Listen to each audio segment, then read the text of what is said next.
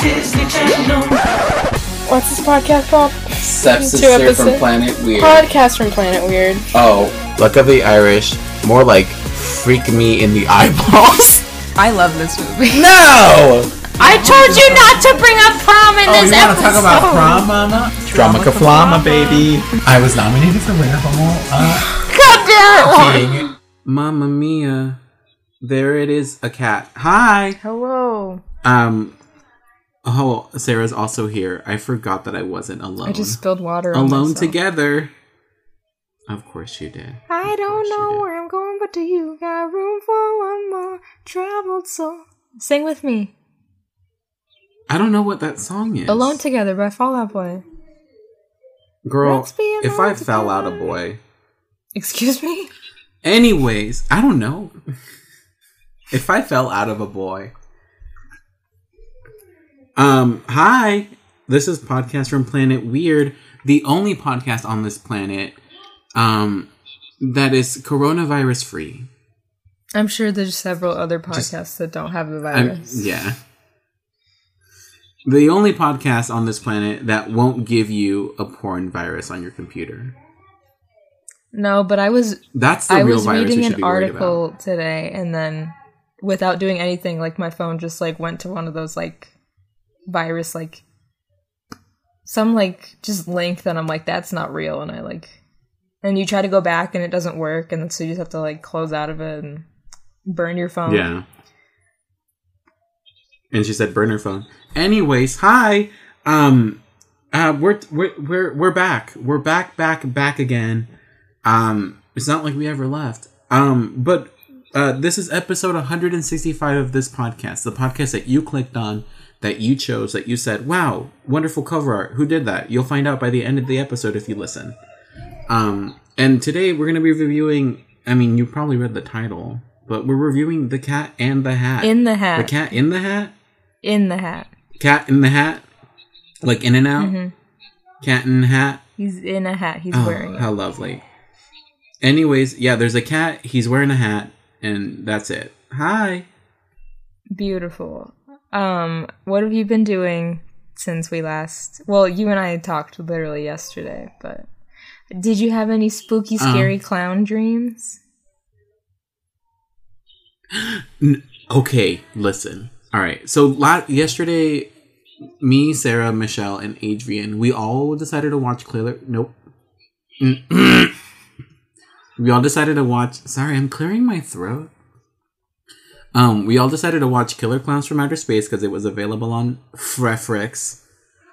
Um, not sponsored yet. Um, and then we decided to watch a couple Goosebumps. Nope, Goosebumps episodes. this episode is going to be a hot mess. Anyways, we decided to watch Killer Clowns from Outer Space. No, I did not have any clown based dreams, even though I did have a weird dream.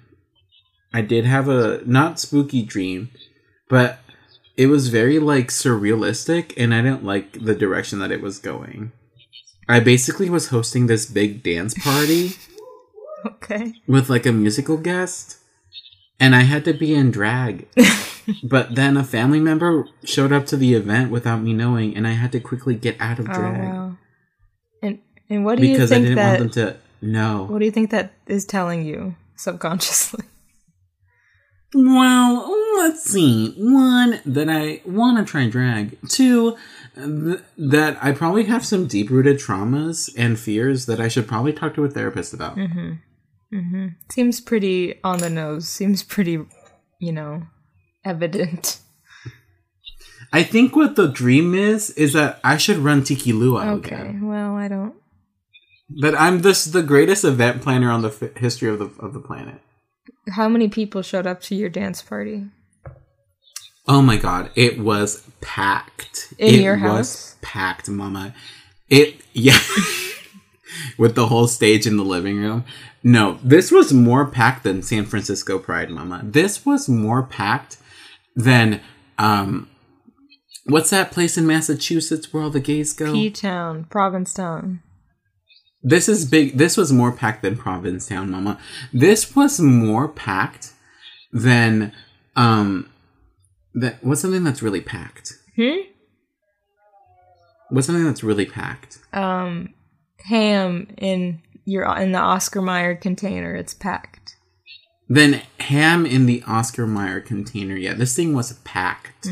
Packed like like like a like a like a like a sorority girl ready to go home, but she now has too many outfits and she's squeezing them all into the little little luggage that they mm. own.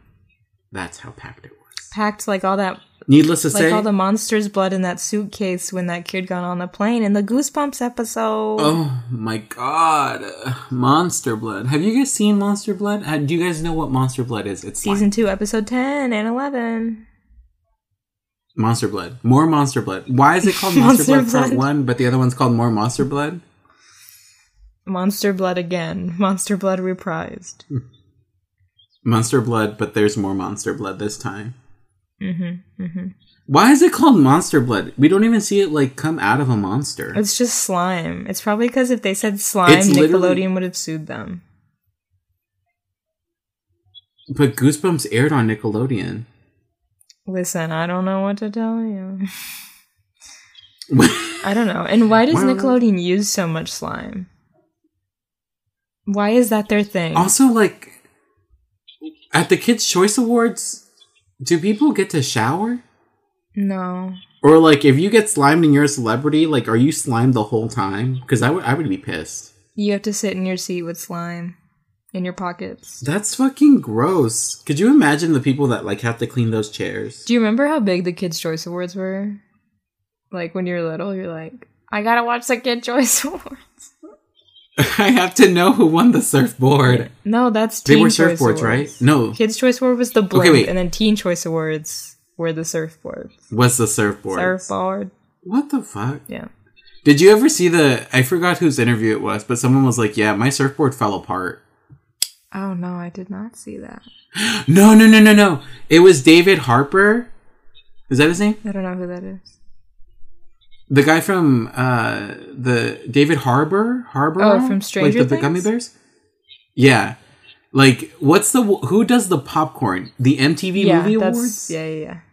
The the popcorn. he literally the yeah. There's a there's an interview of him with like uh, architect architect something, and he's like, "That's my uh, teen uh, MTV Movie Awards. It's falling apart because it's the worst award ever made." And it's like you can see like the paper like falling off. You know what? I believe that. But I think the blimps, the blimps are like the coolest trophy. Honestly, those things look. Who does the astronauts? That's the that's the MTV VMA award, Video Music Award. What the fuck? The movie awards are the popcorn, and then the Video Music Awards or Music Video Awards, whatever, is the little spaceman. What are the country music awards? I don't know. What do they I've give never out? seen that before in my life. A, a horse? Do they give you a whole They horse? give you a can of beer and say, "Lock the door and turn the lights down low." Ew. and kiss me in the dark. Are you ready to talk about the Cat in the Hat? Because I have never wanted to do this ever. I love this movie. Yeah, let's talk about the Cat in the Hat. What a good, what a good leeway.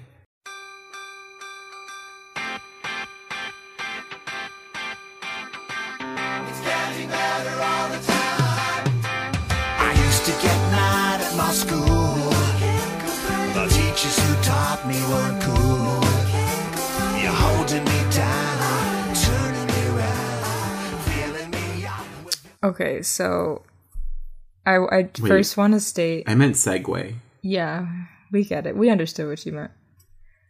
Thank you. Um, it's okay. You're not feeling well. Uh, the I just want to say that this the idea for this episode was one because for the past couple weeks we've been just flipping back and forth. Like you, he picks a movie, I pick a movie, so on and so forth. And I said, "Juan, what do you want to do for this episode?" And he said, "We're just gonna do the Cat in the Hat.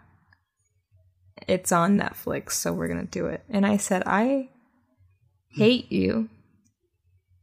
yeah, and But what of we it? are. So, The Cat in the Hat, also known as Dr. Seuss's The Cat in the Hat, is a 2003 American fantasy comedy film directed by Bo Welch in his directorial debut as and based on Dr. Seuss's book of the same name.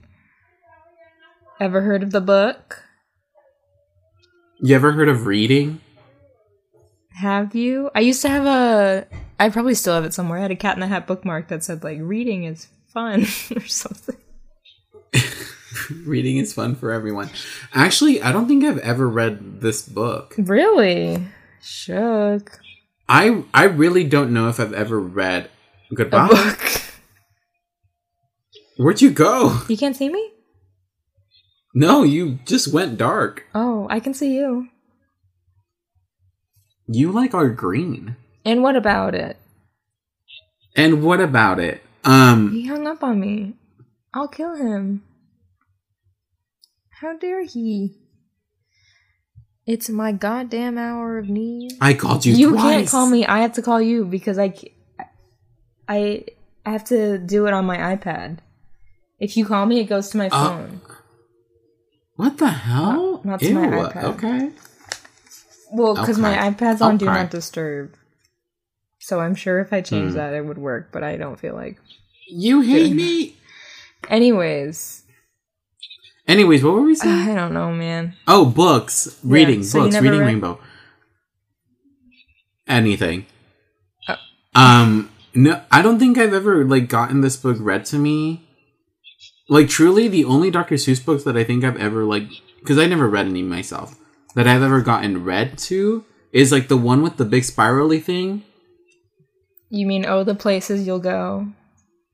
Yeah. Oh, yeah. Oh, oh, the places you'll go. Um, and uh, green eggs and ham, obviously, because everyone had that fucking day where they had green eggs and ham because that's some sort of special thing. Uh, okay, I didn't have that, and I think my mom talked about that recently, and I was like, I don't know what you're talking about. I mean, I never did, but I'm pretty sure we read the book. Well, Dr. Seuss Day is it's something that's like in schools like all the time. Like every year at my school, the teachers are always wearing the hats and the bow tie from Cat in the Hat, and then they do like activities for this. Even though, Wasn't Dr. Seuss anti-Semitic? yeah, even though we found out he's uh, not a great person, but I don't know. They're still doing Dr. Seuss Day, which just happened maybe like a month or two ago. Um, but I would say The Cat in the Hat is the most famous of his books, along with Green Eggs and Ham, and maybe like, you know, your One Fish, Two Fish, Red Fish, Blue Fish, your Horton Hears a Who, your How the Grinch Stole Christmas, so your all Yur- of them. Yertle the Every Turtle, fucking book is famous. Oh, the Places You'll Go. What? Did you say Horton Hears a Who? Mr. Brown can moo, can you? Are you my mother? And to think I saw it on Mulberry Street, like all those ones. Girl. So all of his books are famous. Most of them are, but there also, was a, I have never heard of half there was a sequel to this book. Did you know this? Probably not. The Cat in the Hat Returns. Basically, yes. Um, but I'll, I'll talk about that in a minute. But okay, so the Cat in the Hat, the book, was written in 1957. The story centers on a, a tall anthro- anthropomorphic cat who wears a red and white striped hat and a red bow tie. The cat shows up at the house of Sally and her brother, who doesn't have a name in the book because he's just like the one telling the story. Um, hmm uh, and her brother one rainy day when their mother is away. Despite the repeated objections of the children's fish, the cat shows the children a few of his tricks in an attempt to entertain them. In the process, he and his companions, Thing 1 and Thing 2, wreck the house. The children and fish become more and more alarmed until the cat produces a machine that he uses to clean up everything and disappears just before the children's mother comes home. What a fucking ride. Could you imagine if someone showed up to your house, Wreck It Ralphed it, and then was like, oh, don't worry, cleaned it up and left? Wreck It Ralph did. Um. So, oh, Hop on Pop was also a big one. Fox in Socks. You know those ones? Me and tea. I don't know, they all rhyme. me and me having tea. Goose and you.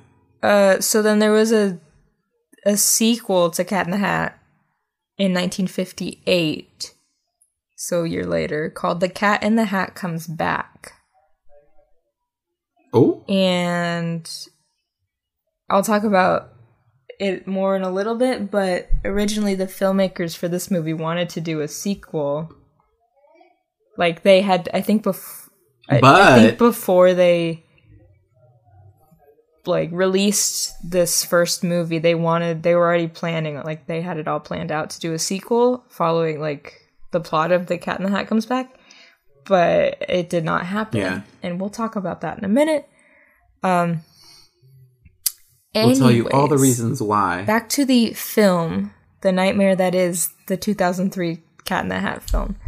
So it was the nightmare or the dream? it was directed by Bo Welch, who is a production designer and worked on a ton of stuff. He- He's like an award-winning production designer. Um, he's also married to Catherine O'Hara, aka our Beetlejuice queen, our Home Alone queen. Our queen queen. yes, our Sally from Nightmare Before Christmas queen. You know how it is. What? She's Sally? Yeah, isn't she? Am I wrong? We'll see about that. When was that movie made? 1989? No, 1998? 1989 by Taylor Swift. Yeah, this says she was the voice of Sally and Shock in The Nightmare Before Christmas. Who is Shock? Bob Oh, Shock and Barrel. yeah, yeah, yeah. Rock'em Sock'em Robots. So, anyways, her her Rock'em husband did the production or directed this movie and did product production design for a ton of movies. Some of them include The Color Purple, Beetlejuice, which I assume is where they met, Ghostbusters 2, Oh, I was like, what movie is that? Ghostbusters 2, Edward Scissorhands, uh, Batman Returns, Men in Black. Okay, so so all of these like really good like Yeah. practical effect movies. yeah. Yes. Wild Wild West. Yes, I agree. Men in Black 2, Men in Black 3, Thor, the first Thor, The first one? and the series, a series of unfortunate events, the Netflix one that we didn't really like, but the production design was good. I'll I'll give people the right the their what's it called?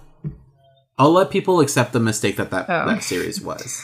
So that's the director. He, as far as directing go, he had done um, two movies, uh, or no, two like series before this. So this was his one and only movie he's done. hmm So I wonder why. but this it's uh this movie is starring Mike Myers as the titular cat in the hat. Dakota Fanning, Spencer Breslin, Alec Baldwin, and Kelly Preston. This movie is the second and final live action feature length Dr. Seuss adaptation after How the Grinch Stole Christmas in the year 2000. That's not the whole title. It came out in the year 2000. It's not How He Stole. How we stole Christmas in the year 2000. How the Grinch Stole Christmas Y2K. he started all the controversy to distract from him stealing Christmas. Confirmed. So there was three writers on this uh, script, and one of them is Alec Berg, who also wrote on the scripts for Eurotrip and The Dictator, and works on currently works on Curb Your Enthusiasm and Silicon Valley and Barry, and he also wrote for Seinfeld. David Mandel, who was the uh, showrunner for Veep and directed on Curb Your Enthusiasm and Seinfeld. Also worked on Eurotrip, so you know, writing partners here. So Mhm. um, they were all Seinfeld people. This last guy, Jeff Schaffer, um, he also worked on Seinfeld. He is the one who created the Festivus pole, which is like a very very iconic thing. You know, Festivus and Seinfeld. It's like this I'm like, I have no idea what the Okay. hell. I've never seen Seinfeld. people know what it is. Um, Oh well. so great. these three Seinfeld writers wrote this script. And there's that. I think you can see some of that shining through when we I'm like the humor really can. I can. see- I can hear the humor. Yeah, we, we'll talk more about that uh, in a minute. So Mike Myers is playing the cat. Um, I was reading up on this movie before we talked about it, and apparently Tim Allen was originally going to play the cat. I could never. I would hate this movie. Yeah, Tim Allen was going to do it, but he had to work on the Santa Claus 2 at like the same time. Could you then imagine? It went to Mike Myers. Could you imagine if Mike Myers showed up? I was gonna say Michael Myers. Could you imagine if Mike Myers showed up to the set of Cat in the Hat and was like, "Oh," every fucking joke? I would. I would scream. Um, so this was released November 21st, 2003. The budget was $109 million. Juan, what do you think the box office was? 109 million. Yes, the budget was 109 I'm gonna- million dollars. I'm gonna say. 200 million. Not quite. The box office was 134 million. Ooh, so it barely scratched even. Um, And that, ooh, I will say the soundtrack has a slaps.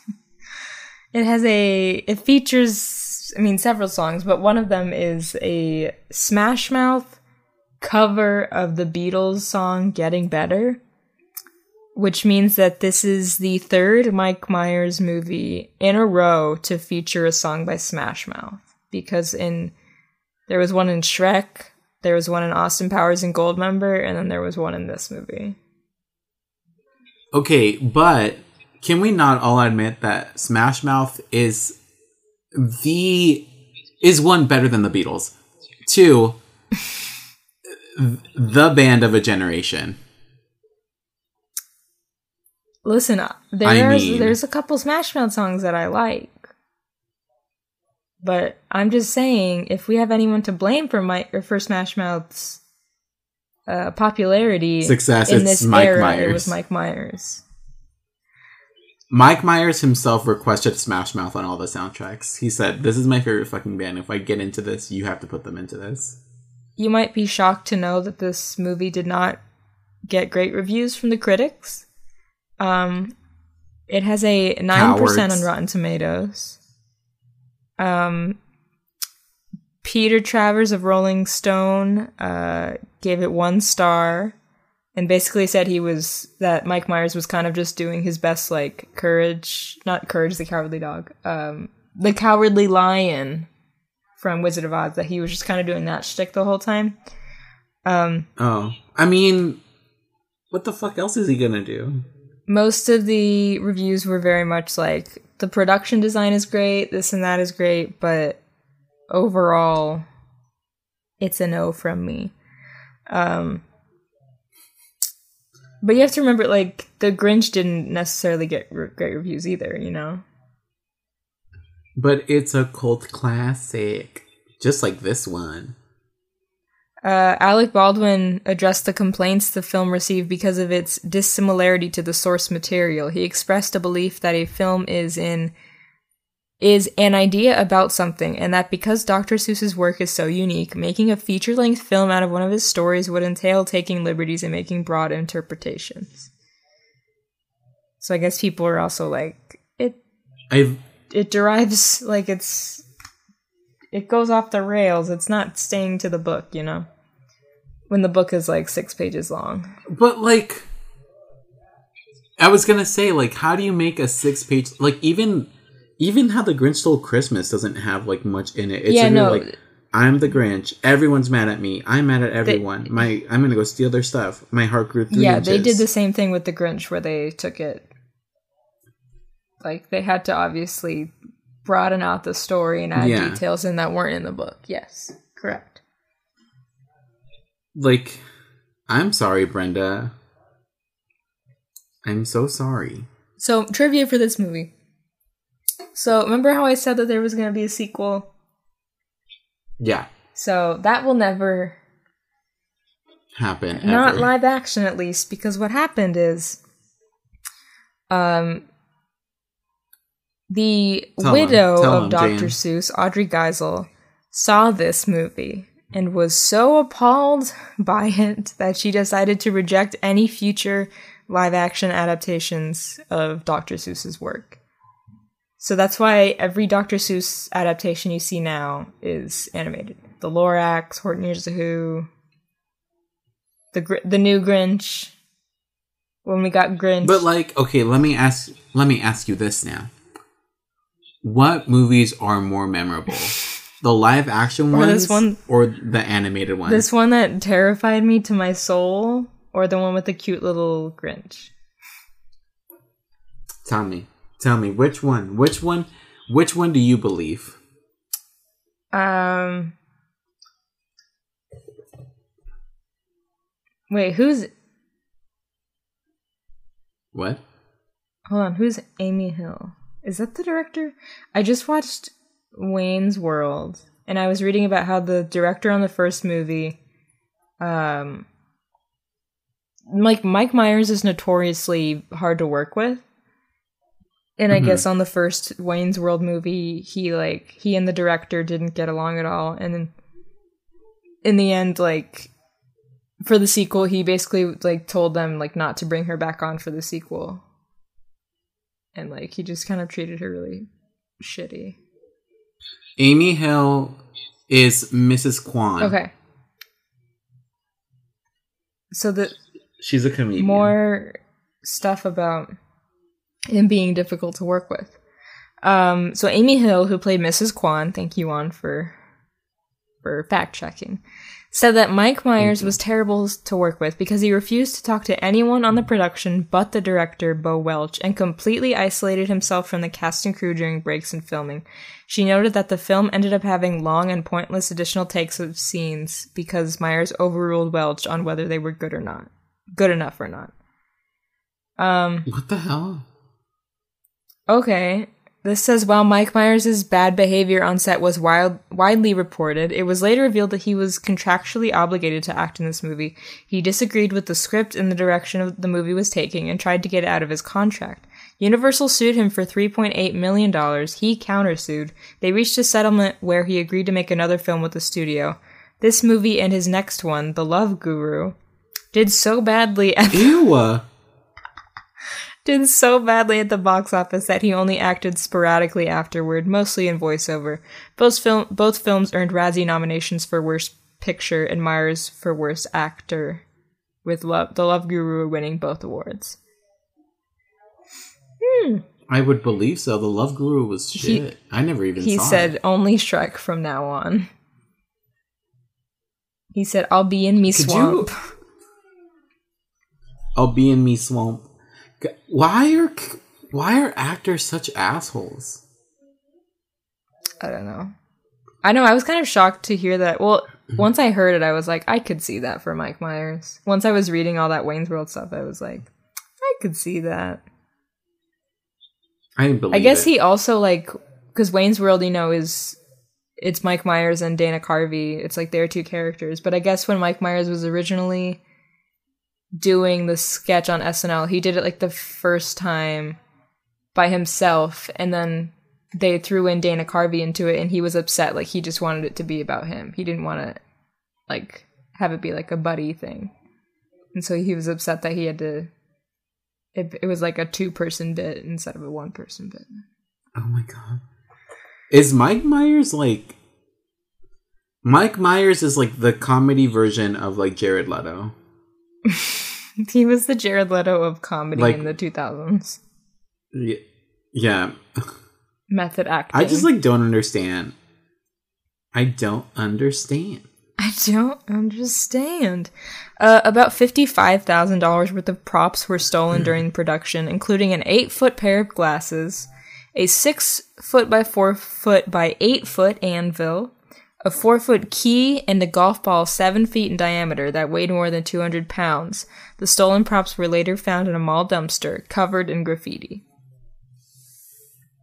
That was me. I stole those. A lot of the adult hu- humor that's in this film was originally meant for How the Grinch Stole Christmas, but the director of that movie, Ron Howard, cut it out. Isn't Ron Howard also trash?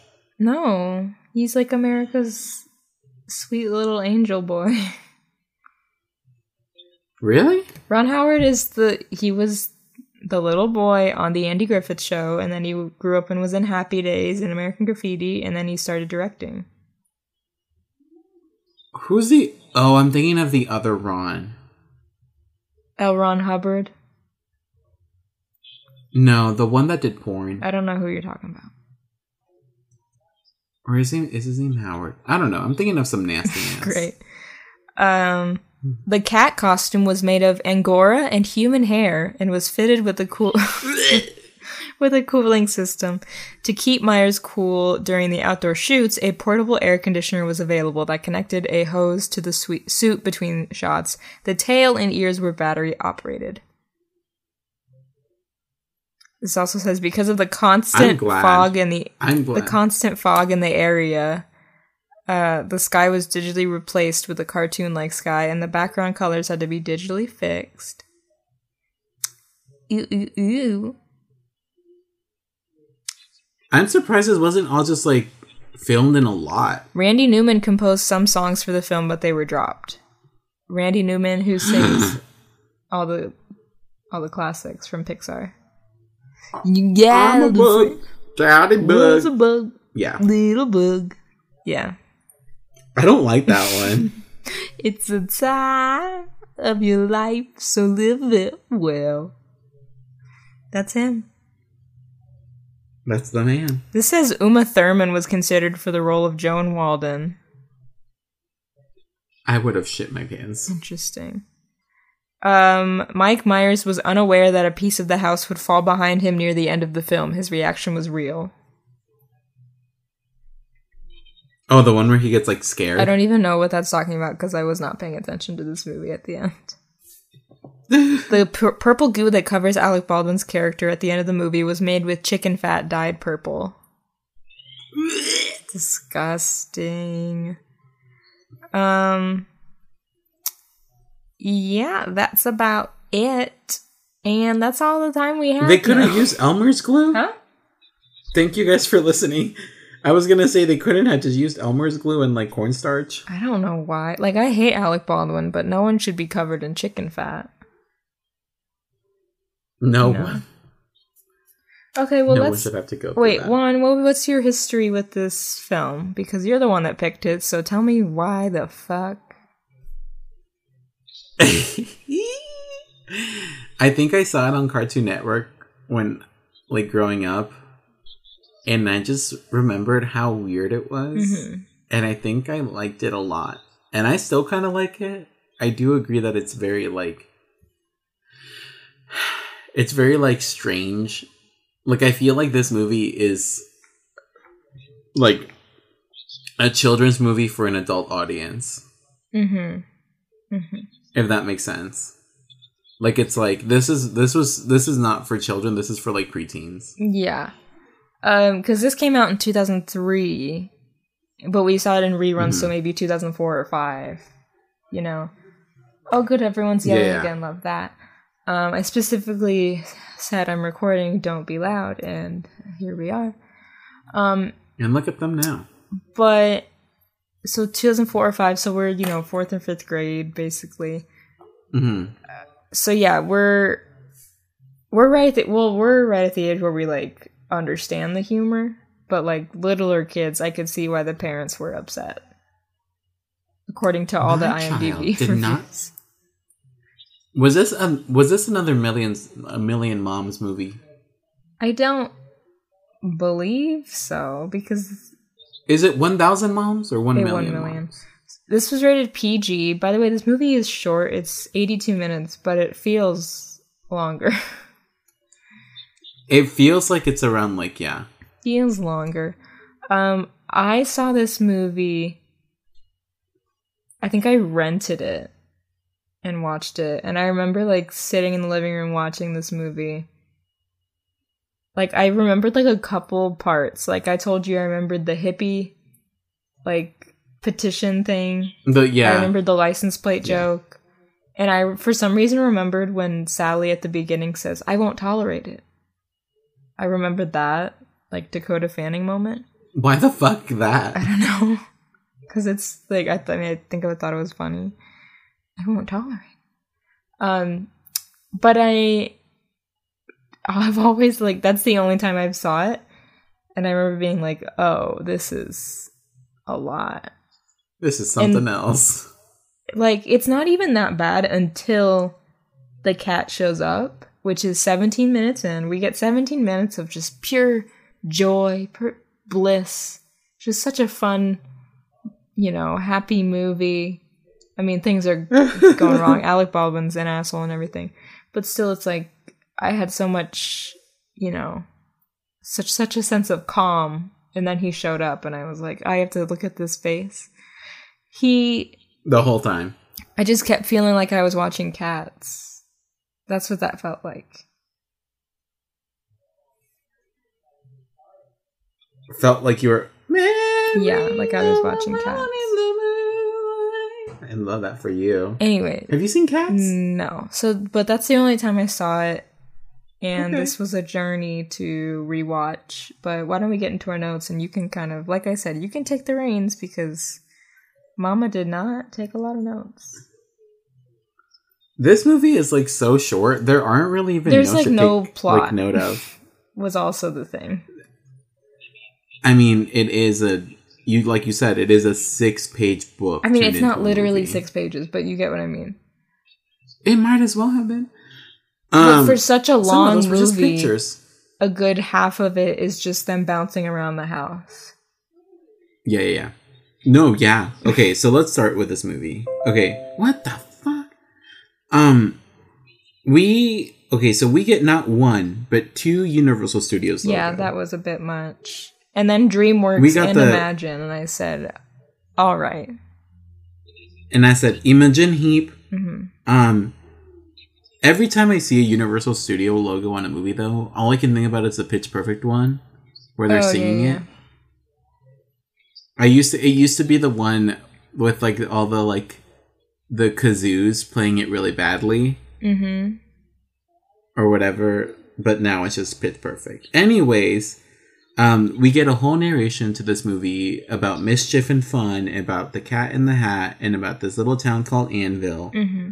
Blah blah blah very cute very dr seuss very like uh very how the grinch stole christmas i think is it the same narrator Um, well, the narrator in this movie, spoilers, is the cat.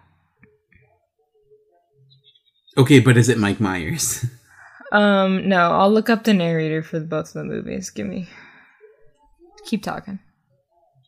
okay okay um yeah so we get introduced to the small little town about how it's like basically like if you wanna if you've never seen this movie and you wanna imagine what this town is in your head right now i say everybody close your eyes and i want you guys to envision If you haven't seen Edward Scissorhands, then this is not a good example. But think of Edward Scissorhands, and if you haven't, um, I want you to imagine. Close your eyes.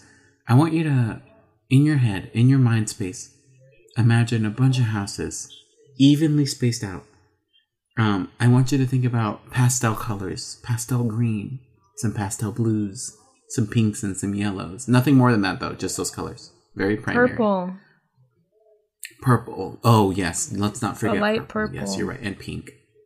A very yeah. Some may call it a, a, a violet, a little mauve. Um, some li- oh no lilac. There we go. That's the color, baby. It's lilac. Okay, imagine a lilac. Um, and you're you're walking down, and everyone is perfect. Um, you're thinking about white suburbia in the '60s, very very Caucasian, and then you realize that that's not a time period anyone should want to live in because it was so shitty to people that weren't just white. Okay, anyways, um yeah, this place is basically just white people galore. There are no people of color in this movie. Um it's yeah, it's very like think about like wasn't. everyone No, there aren't. There are no people of color anywhere. Wait, there are. Just kidding. Some of those children, they were brown. Were they? Mrs. Kwan is Asian, but like she also is just like played off as like She's a prop. yeah, she's like she's fat and sleeps on the couch. That's me. That's That's, me right now in quarantine, mama. That's everyone in Um, quarantine. no, the narrators are not the same because Anthony Hopkins was the narrator well. in the first one, and you might be shocked to know that Anthony Hopkins had nothing to do with Cat in the Hat and probably wanted nothing to do with Cat in the Hat. I don't know who Anthony Hopkins is. Is he the one who does the hospital? He's get it, What the fuck is that? Hannibal Lecter. Oh, Anthony Hopkins. He composed his own like music. Did you know that? Hmm? He's crazy. I know. Anthony Hopkins is a composer. I love his Twitter. His paintings he does. that man is just His Twitter is so fun. yeah. Anyways, so we get introduced to the mom right away and her boss, her Kelly- gay boss, played by none other but but a gay. Kelly Preston plays the mom, and we know her as the mom in Sky High. And then yeah, Sean Hayes is playing. I can't hear you. What did you say? Sorry, Kelly Preston plays the mom, and she was the mom in Sky High. Mhm. And then Oh yes, yes, yes, yes, yes. and then Sean Hayes plays Mr. Humberfloob, and he played Jack on Will and Grace. He also is the voice of the fish. in this movie. Ooh, Um, makes sense. Mr. Humberfloob is also a pandemic hoarder. I will say about Mr. Humberfloob, this scene in the beginning where someone shakes his hand and he uses hand sanitizer a lot, that was just like a viral clip on Twitter because of COVID.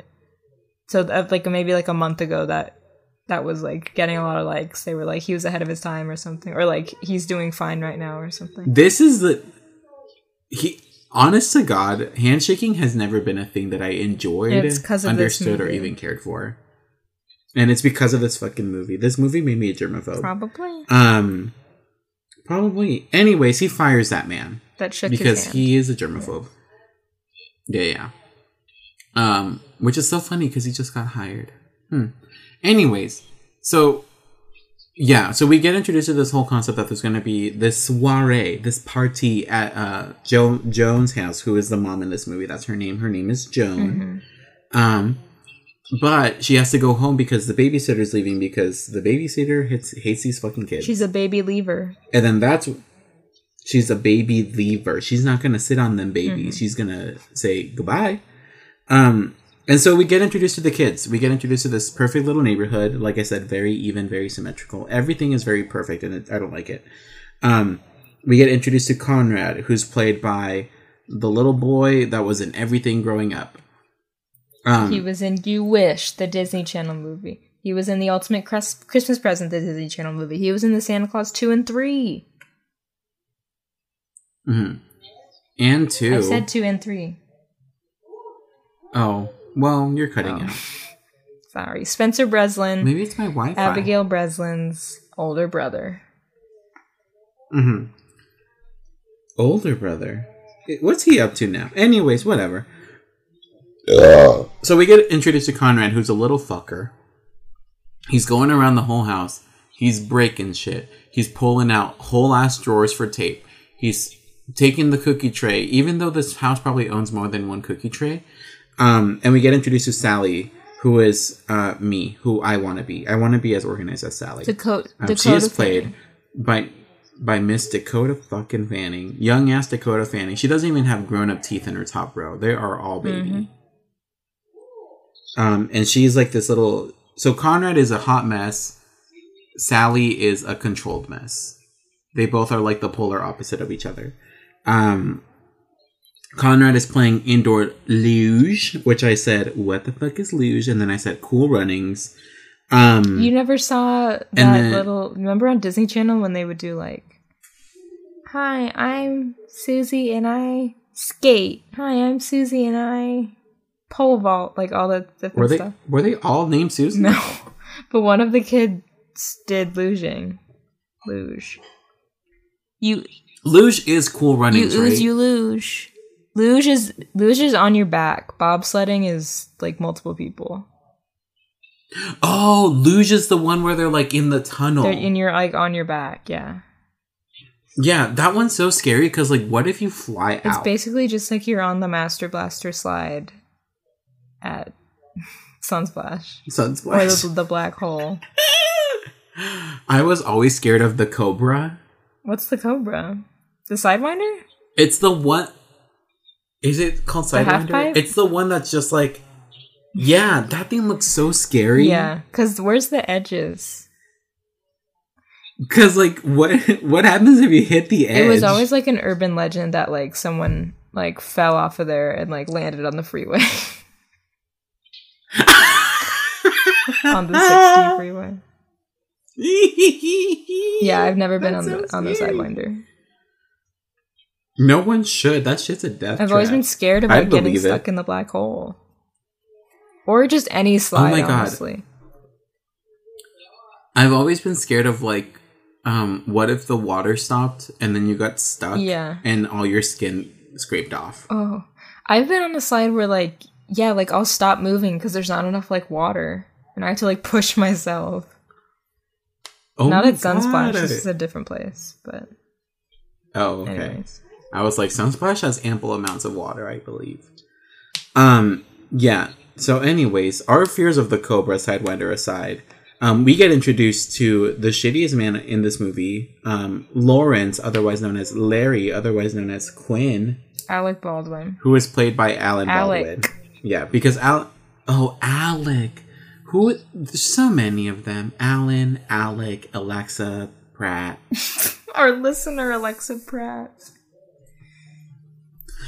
Um, is that who that is?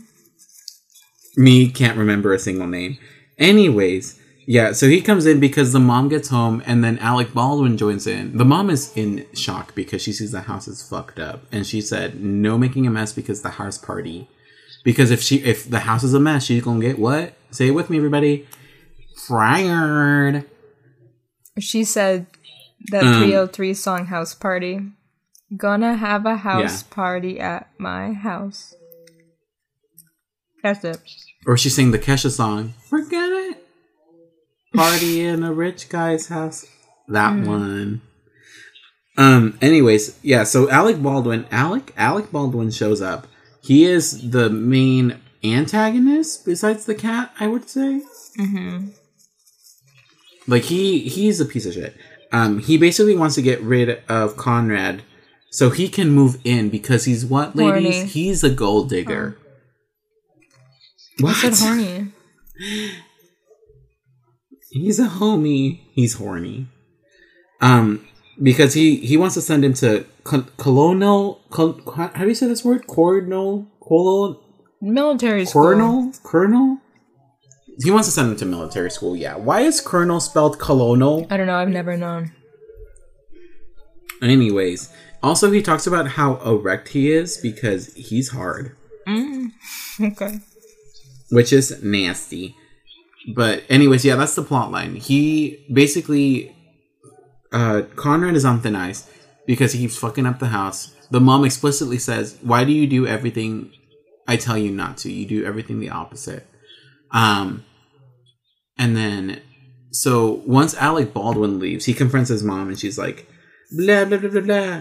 Um, the mom is also uh forgetting what the hell's going on in this house because she is she gets a we hear the doorbell ring and we get introduced to a very uh, subtle character but very scary character, uh, the caterer. Their name is Kate. my what's the name? Kate. Kate the caterer. And that's Um, and I said, that guy's played by Ron Howard's brother because the producer of this movie was Brian Grazer, who always makes movies with Ron Howard, and Clint Howard, Ron's brother, is always in Brian Grazer and Ron Howard movies. That's like all he does for acting. Is like having little cameos in his brother's Wh- movies. which is so fucking scary because he is the he is the killer in the Ice Cream Man. What is that? What is Huh? that? It's like another like B movie horror flick, kind of like uh, Oh. Killer Clowns from Outer Space, but this one actually had like three Well, sequels. then I guess he is in movies. He's in the Ice Cream Man movies. he did the Ice Cream Man movies. Actually, I think he only did one, Because he died. um, because because he died. Yes, in the movie. um, but yes, and then so she basically says so after all that catering, everyone shows up. We get a little little Howard cameo. Forgot his Little name baby already. Howard. Um, we get introduced Ron Howard. We get introduced to Mrs. Kwan, the babysitter, who I love Mrs. Kwan, and I think I think she's the true reason why she was my sexual awakening. Hmm? Not because I fa- Mrs. Kwan was my sexual awakening, not because I found her sexy, but because I loved her makeup. I said, "Ah, That's not your sexual beautiful." awakening then. "That's my." What is that then? What's your my- what's my- aesthetic, maybe. That's me learning I was a homo. Anyways, I said, "Wow, this makeup is stunning." Um. Anyways, Miss Kwan is the babysitter, and she says, "I'm gonna take care of these perfect little angels." Um. It starts raining, and Miss Kwan says, "Let's watch some TV." And guess what they're watching? Korean Parliament. yeah. Oh, was gonna say, I Taiwanese Parliament. I'm sorry. Um, and that's when ratatata, who shows up but our king of the movie, the cat. Your king, Um, my devil. my king, your devil, everyone's right yeah, hand 17 minutes in is when Um, he shows up. For anyone that wants to watch it until Hello? he shows up, you gotta stop at 17 minutes in. Exactly, or else you're in for hell. Um, so when he shows up, the kids are fucking spooked because this is a big ass man in a big ass costume. They, They run around the and house. say- they call him They fat, say, Mike Myers in a cat costume. and they run That's away. That's what I said.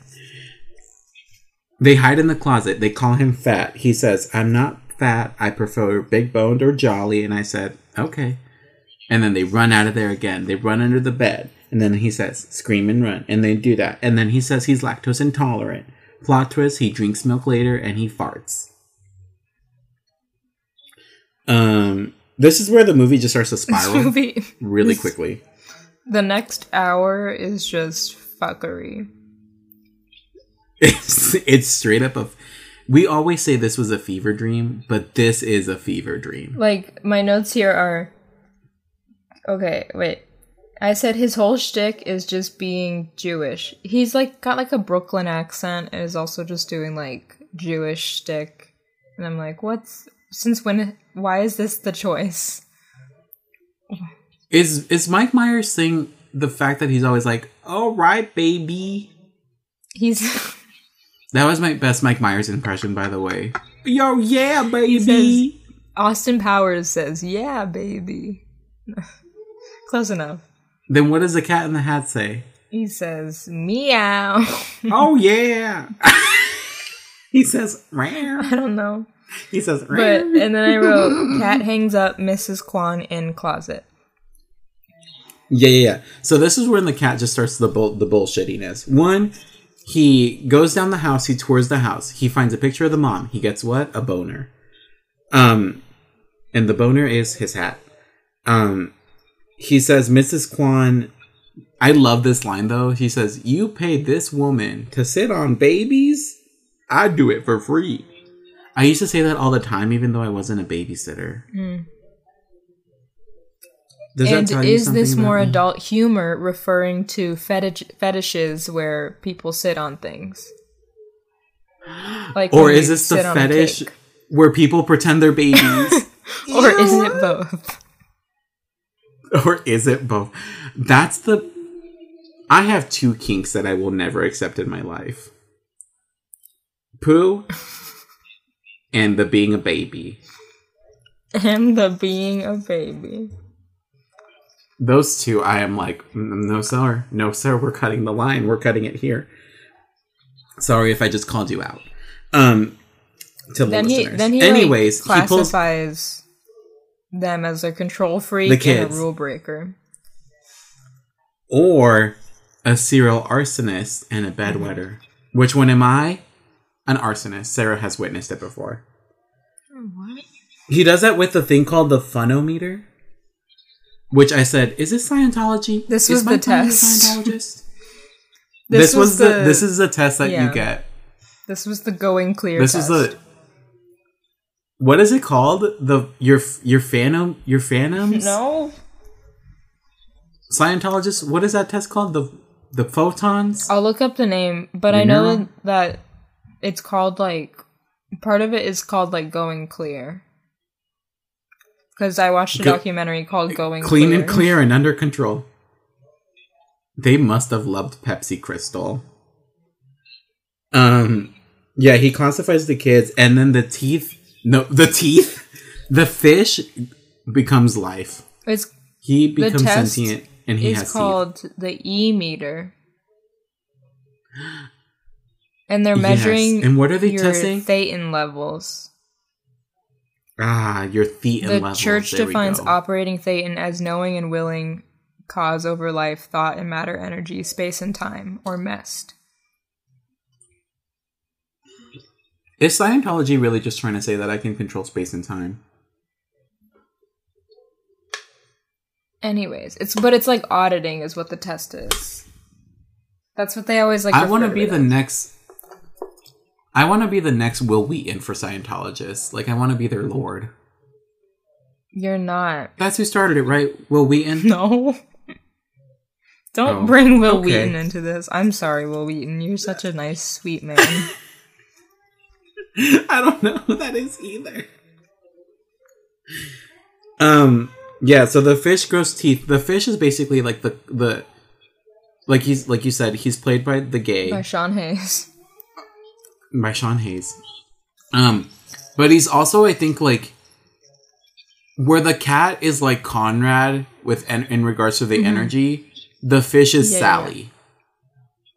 Like they are complete polar opposites of each other. Um, the fish is basically like the conscience of the whole thing, or like the Debbie Downer, if you want to put it in more perspective. Um, and then the cat starts to sing a fucking song. Yeah, I said now the He cat says- is singing, fish is talking, flamenco nightmare, matador. And then contract. I just said this is drag. talk about the I said this is talk drag. about the contract. Okay. Well, first we have to mention that this is where we're first where we already got a joke about uh, about an erection from Alec Baldwin.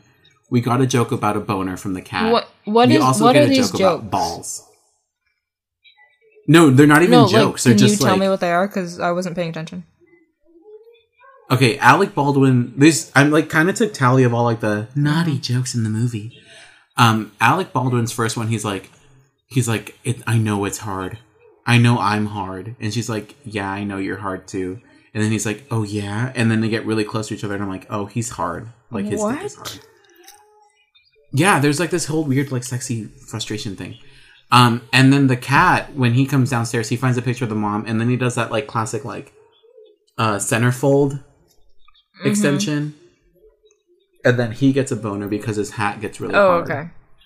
Um, and then this next one, when he's the flamenco dancer, no, not flamenco, when he's basically a Fanta girl, he part of the lyrics in the song, he's like blah blah blah something about my balls, but he doesn't finish balls. Um, and then yeah, so the con, so yeah, the whole song happens, and then the cat pulls out this contract. The contract basically, we find out later. It's basically like, well, we find out now, and then we find out later that the contract is basically like, I can fuck up your whole damn house. I can I can mess up your whole life, but I'll fix it at And the we're, end. we're just gonna But have there is fun. a yeah, we're just gonna have fun. We're here to have fun, family fun. Um, and then he also has his lawyers, who he tries to make up as elves.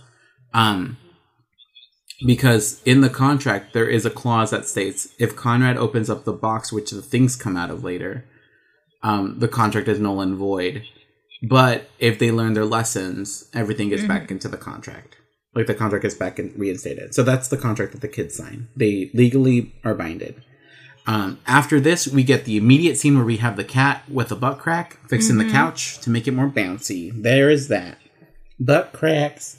Um, this is where we also get a joke about uh, the circus and about um, uh, what is it called? Abused animals and uh, drunken clowns with hepatitis. yes, I did write that down.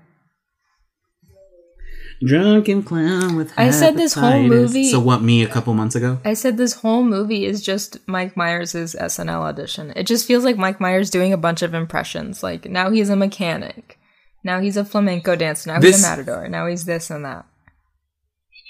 I mean, that's kind of. I what, guess that's what the cat is. Mm. Well, I was gonna say that's kind of what the Grinch was too. But the, I feel like Jim Carrey and the Grinch was just doing. Well, I think the difference is the the Grinch. The difference was is- its own like character. Really, I think the cat's personality is that he is like such a jokester, and so he just characters. like yeah, he does him. He is a stand-up Yeah. comedian basically, where he can do a lot of impressions. Yeah, I was gonna say, I was like, the Grinch is the Grinch being other people. The cat is other people being a cat. What? Like, if we want to separate it, this is how I thought about it. It's like the way it's like the Grinch is still the Grinch, but the Grinch is impersonating other people. Like he's making fun of other people. Like that's the joke. But the cat is like other people, all in one, all in like the cat. I don't even think the, the Grinch is doing like imp- like he does impressions of the like the Whoville people, but like Whoville people, but like it's not like a full on. He's still. It's really just like the way of like if I was gonna do an impression of you, I'm one. I talk like this. Like if I was like that, like that's what the Grinch's impressions are really. yeah, that's what I mean. Like it's still the Grinch when where the cat is like physically other He's people. He's full on like wants to do an SNL audition seriously. Mm, yeah. the cat started SNL. Um, yeah, so we get that joke about the clowns. Blah blah blah. blah. And then that's when Alec Baldwin comes back into the house. One, how did he get into the house? Oh, because we see that Alec Baldwin was supposed to go to his job. Plot, plot twist, he's not. He's unemployed. Yeah, he's he goes back into his house. Yeah, he goes back into his house because he's a fucking liar. He's getting repoed. He's kind of gross. He's actually what I fear to become. And oh, Did you hear Marty? yeah. Oh. Alec Baldwin's character is legitimately what I'm scared to become when I get older. Okay. Like he's like a deep rooted fear. But he in comes in here and he's Um, pissed about the house and he starts sneezing because of the cat. Well, no, no, no. He comes into the house, goes to the kitchen, grabs stuff to make sandwiches for him, and grabs the beer. He grabs the Miller Lite. There is Miller Lite in this movie. Sponsored. Um, Yeah, and then yeah, he gets pissed at the kids because he's like, "You guys aren't supposed to be fucking this up," blah blah blah. And then he calls Sally a little kiss ass. um, And yeah, and then he leaves because of the cat allergies. And then we have the And then- cupcakeinator scene. yes, this whole like Martha Stewart. Um, I think it's like Gordon It's Ramsay. like an infomercial basically. Yeah, It's like a like a Cutco knife commercial. Or like Mhm. a a This is also like a, a slap chop commercial. yeah. Oh my god, do you remember the yeah, like chop? all of those like weird appliances that you can get at Bed Bath and Beyond. Do you remember the ninja? Yeah. The little bullet blender? The magic bullet. Yes, I always wanted a magic bullet. This thing, those things look cool. Only to Is make like a little the? smoothie I think that the magic bullet infomercial starts out with people being angry, like this old woman. It's like a whole family is there, and this woman is like upset, and then like she's complaining. She's like, "We need food," and then they like make salsa with the magic bullet. I don't. know. Yeah. Anyways, Should we get a magic bullet? sure. Right now, Magic bullet sponsor this podcast. Um, yeah, so we get the cupcakeinator. Yeah, the cupcakeinator thing. The cat is throwing out a bunch of like "I'm gonna murder you" jokes out there. Like he's very temperamental. He chops off his own tail, and this is where we get the son of a bitch yes, joke. where he says "son of a," and then it bleeps because then- it's supposed to be like he's on television, so it bleeps. Yeah, and then it and then it cuts to the hang in there kitty. And then it cuts to him saying he's gonna he could sue. But then the cat Yeah, he can sue because he has then the case. cat looks at the camera and he's like, "We'll talk about that later." Cuz he's like, Mhm. "We'll get on with the movie." Um And then we get a little imp- well, the cupcakeinator explodes at that. so the kitchen's ruined. putting the kitchen's ruined, and then he ruins the mom's dress because he tries to clean up the kitchen with the dress. Mm-hmm. He gets a little gay on us, um, and then and this is when he summons Thing One and Yes. Thing Two to clean And up at this moment I said, "Oh my god, I forgot they're in this. I forgot they existed." And I said, you forgot the things I can't believe I thing. have to see them because then I had a like a rush, like the memory rushed back to me of like them bouncing around this fucking house, and I was like, oh my god, I hate this. the trauma came back in full swing. Yeah, Um, And then we get this whole joke about like thing one and thing two and how thing two doesn't like to be called thing Because two. it makes him feel inferior. yeah, he like prefers like Don't thing A, or Ben, super Or some- thing, Chocolate Thunder. Chocolate thunder, or yeah, or Ben. I like Ben. Um, that's and then the interesting to me, though, because- I never thought of his thing one and thing two as having a gender. like they were never I don't think they were ever described as like male or No. female in the book at least. And like their their look Which was really always funny. very androgynous. So I just didn't know. Well, no, that's what I was gonna say. Thing one and thing two, I think, are played by women. I'll I'll look at Yeah, no, I think they are, but they're referred to as he, which is interesting. Yeah, I think I think it's a little androgynous without it being like sp- explicitly said, which I think is like cool. But they they he But- does say he. Mm-hmm. And Yeah, I he mean, does he, refer says the to them name as, like- Ben. but that Yeah. is interesting because I don't know. Like I think in a, I don't know if it was in. Like are they, even have very feminine I qualities. don't. I saw. s- There's some reason I pictured them as like women, and it might be maybe like a production Because- I saw. I don't know if they were in Seussical or not when I saw the high school production of Seussical, the movie or the musical based off of all the Dr. Seuss books. But I don't know. I have some image of them being women in my head, and I don't really know why. Well, no, I think, like I said, I think they are played by women. I know, but besides that, the I have an image in my head. oh, like in like another event with Yeah, the different hair okay. because in this hair they're very like Marge Simpson, but in the book it's very much like more wild hair. And I'm Yeah. imagining them as more females with that hair, though. I don't know. Something's Okay. buried deep down I see. in here. No, I see. Something's buried deep. yeah, in they're played by. Danielle Churchill and Taylor Rice plays Thing One, and Brittany Oakes and Talia Lynn Prairie play Thing Two. So Are they two sisters? different people. Like there's two different sets of things. Well, that made sense because they looked very like But you could still see the differences. in them. voice of the things was Dan Castellaneta, who is the voice of Homer Simpson. What? So I don't know what I don't know what to believe. What the fuck is? I don't know what they were doing. Um, They did some shit. But then the cat sees that Conrad is eyeing the box. And so the cat locks the, the crate with the crab lock, which I always thought was pretty cool. Mm-hmm. Miss Kwan is fast asleep.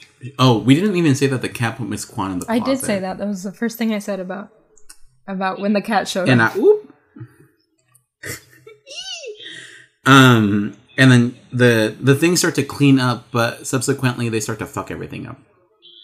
Um, and the kids are chasing them around the house, and this is when we get the inside knowledge. Well, the cats are like the the things aren't even like cleaning up anymore. They're like breaking plates. They're they're they're they're bobsledding down the stairs. They're they're setting things on fire. Not really, but um, we learn that the things do the opposite of what they're told, and Conrad is starting to see that that's how he behaves to his mom. Because he says like, "Why do you? Why do they do the the opposite thing that they're told?" And then or something like that. And then he's like, "That's so annoying." And then Sally basically comes back Does at it- him with yeah, like, remind a, you of anyone? Now you see, Yeah. yeah. Um, and then we get a little bit of a bazinga quote in Mm-hmm. there. I said, "No, no, ma'am, not what I wanted." Um, and then poor Mrs. Kwan gets taken out of like the closet and like gets start gets used on the couch. Like this is what I'm saying. Miss Kwan isn't a character; she's an object in this movie. She's a prop. Um, and yeah, so and then Conrad, in the middle of all this chaos, picks the lock, and the lock ends up on what's the dog's name? Nevins. The dog, and then the the the the things basically eat the shit out of this dog. They So, eat and- him out yeah, of the couch, out and of the Nevin, house. yeah, Nevins runs away. hmm And that's and this is when we see Alec Baldwin has been watching, and he's like, "Oop, I'm gonna get Conrad because the dog got out." Because he's just trying to find a way into this house because he's about to lose his own house. He don't care about the mom. He does not. And then this is when the cat kind of does- explains the what the rest of the movie's plot is going to be because he says if we can't get that lock, then we can't close the crate, and we don't. This is going to fuck up the house. Like we can't have that crate not be locked. Yeah, like without without the lock, everything's gonna Yeah, go to so hell. basically, we know that they're going to go track down Nevins. yeah, we move from interior the house to exterior the neighborhood. Mm-hmm. And this is where we get um, again a whole bunch of like random shenanigans. car. We get Well, no, sorry, sorry, We get sorry. the car- pinata. no. There's so much going on. First There's of all, much. Well, the dirty we- hoe joke. I was about to say because they have to jump a fence to get Nevins because he runs into someone's yard, and then yeah, we get the "you dirty hoe," and he is holding a hoe that's like covered in mud. And then we have the pinata Um, scene featuring beans from Even Stevens. Wa- weirdest thing in the movie. well, and this is where this is when Sally starts to realize that she's that no one likes her. Because she's like, oh, all these kids are having this birthday party. The girl who she wouldn't tolerate Well- being bossy earlier, she talked about, is having her birthday party, and Sally's not there, but everyone is there. Yeah, I think the mom even knew that that the party was happening, but like she was like, okay. Um, yeah, and so we get the pinata scene from all these kids that are at the party. They're they hit Beans basically. Oh my god. Uh, Beans Max smacks the cat in the balls with a bat. Um, blah, blah, blah. But then the kids throw candy out, so they stopped hitting him. The cat almost kills Beans with the exact same bat. And then this is when we get the car because they see that that Alec uh, Baldwin. Alec Baldwin has taken the car, the ca- the, The no, dog. has taken the dog because he's gonna go take it to the mom instead of the house because he's a little bitch. Um, and so they're like, "How are we gonna get to the city?" And then they're like, "We'll take this car that I have." This is where we get the shit Um, joke. the shit joke because th- there's some sort of like what is it called an acronym? Yeah, so like the car is called slow. I don't remember what it stands for, but it, no, and then neither. he says it, it's But better then I- than its old name, and then he says four words that start with the letters S H I T. I wrote this one down. Oh, okay. It was. It used to be called the super hydraulic intro. What the fuck did I write? the super hydraulic in, instre- in insertaneous. Tr- tr- what the fuck did I put? Transporter. There we go. And it's and then we get little little Nicky over here being like, "Oh, you mean shit," but he doesn't say shit. I was like little Um, Nicky. and yeah, so I, I was like, what are you talking about, Conrad? the movie Little Nicky, Conrad. Um, the dog takes a pee pee on Alec Baldwin's tacos, which made me want Taco Bell. Okay. and then they they drive they drive in the car to the city. Um, and this is where we get the whole bit of like, okay, well, your turn to drive, and then he passes it on to to Carter Heaton, and then and then he grabs another steering wheel and he throws it at Sally, and then he pulls up his own steering wheel, and then he rips out the brakes, and then they crash in We the the city. license plate joke. Um, we get the license plate joke, which you brought up the other night. They were like, "What's that joke about the license plate?" And it's Rhode it's Island. one of the only things I remembered from this movie. Is you don't see many of those. I don't think you see many of any East Coast like cars because I don't. I mean, don't they usually get around by train over there? Sure. Um, and then this is the other scene I remember, which is the petition.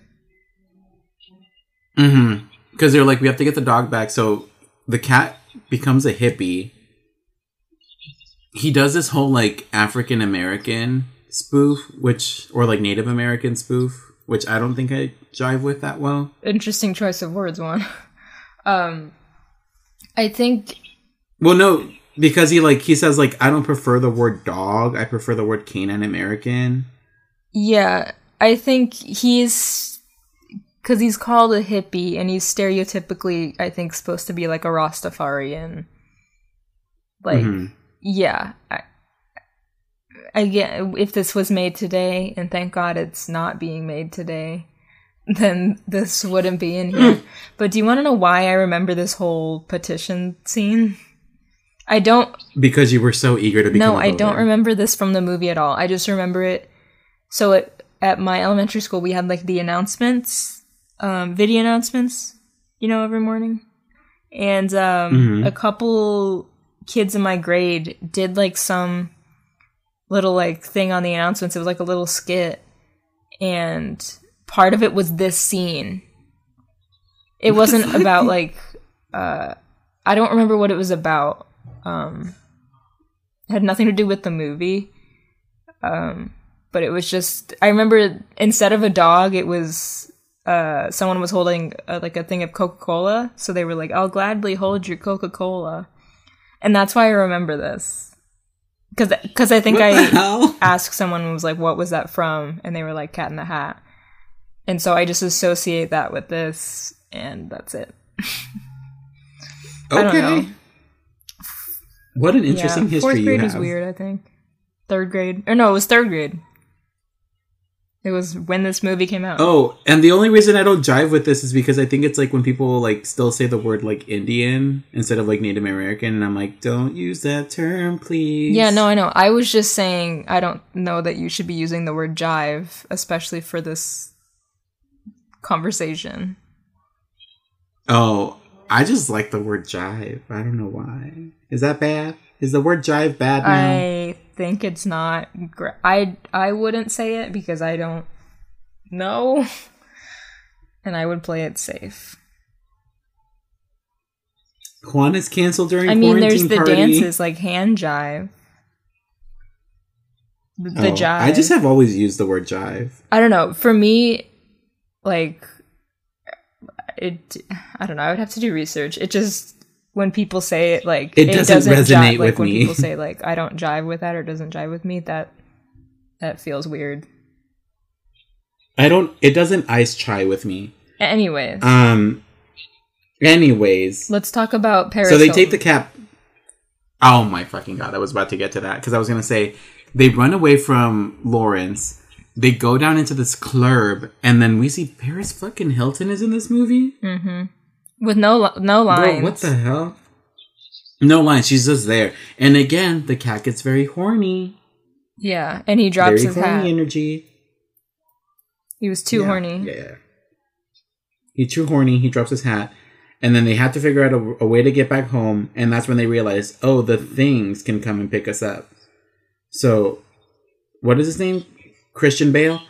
Um, Conrad, he basically yells out for the things to not pick them up and take them home. And so that's exactly what they do. They come into the car, they take Lawrence's car, and they take them home.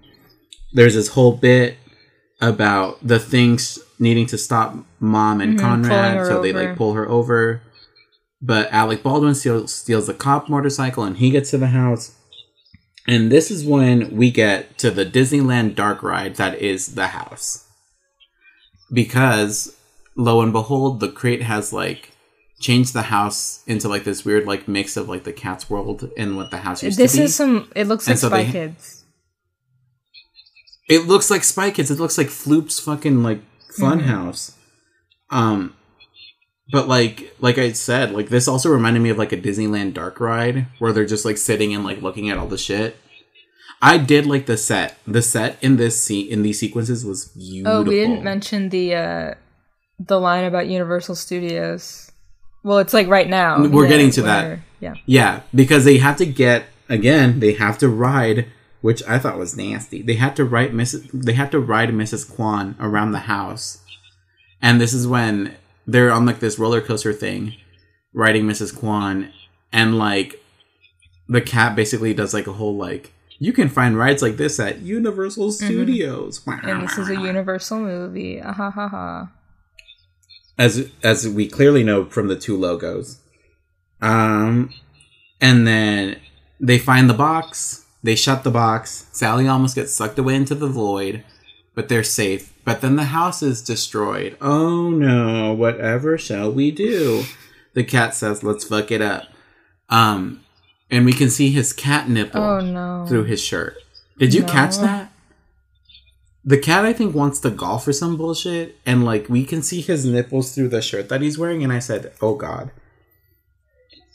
And so they kick him out of the house because they are pissed. Right? Do you know how many nipples cats have? This isn't it like Eight. six? Oh, because yeah. every well, almost every episode of the Bechdel cast, Caitlin says that fact. There are eight nipples Yeah, on she- a cat. Like as many episodes as she can, she always tries to work in like if there's a cat in the movie, she's like this scene features a cat and this is the perfect time to bring up that cats have eight nipples. This has been cat facts with Caitlin. but that's the only cat facts they know. You don't who knows that many? They do bring up the fact that cats land on their feet. And is that mm-hmm. But he says cats always land on their butt. Yeah, and then Conrad's like, I thought it was on their feet. Is that really true? If I drop a cat, you don't think I could drop one and it Oh could break fucking its back?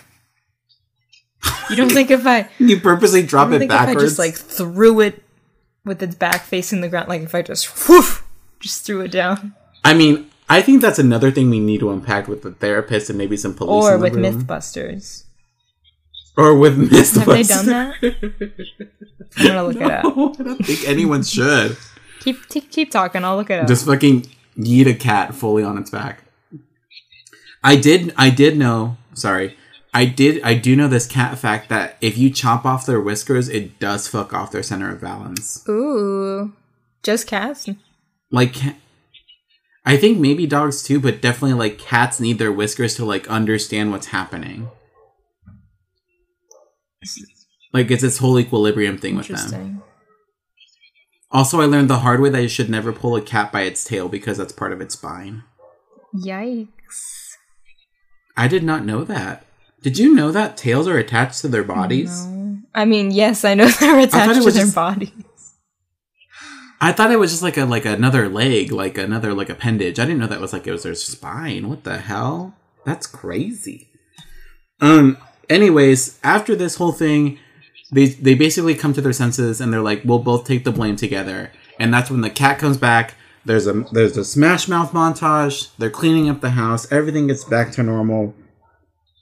And then the mom gets home as the cat leaves. Miss Kwan wakes up and says, "The kids were little angels." Um, Mrs. Kwan is a narcoleptic. Mm-hmm. She's falling asleep standing up, which I'm like, very me. Why are they? Why are people barking?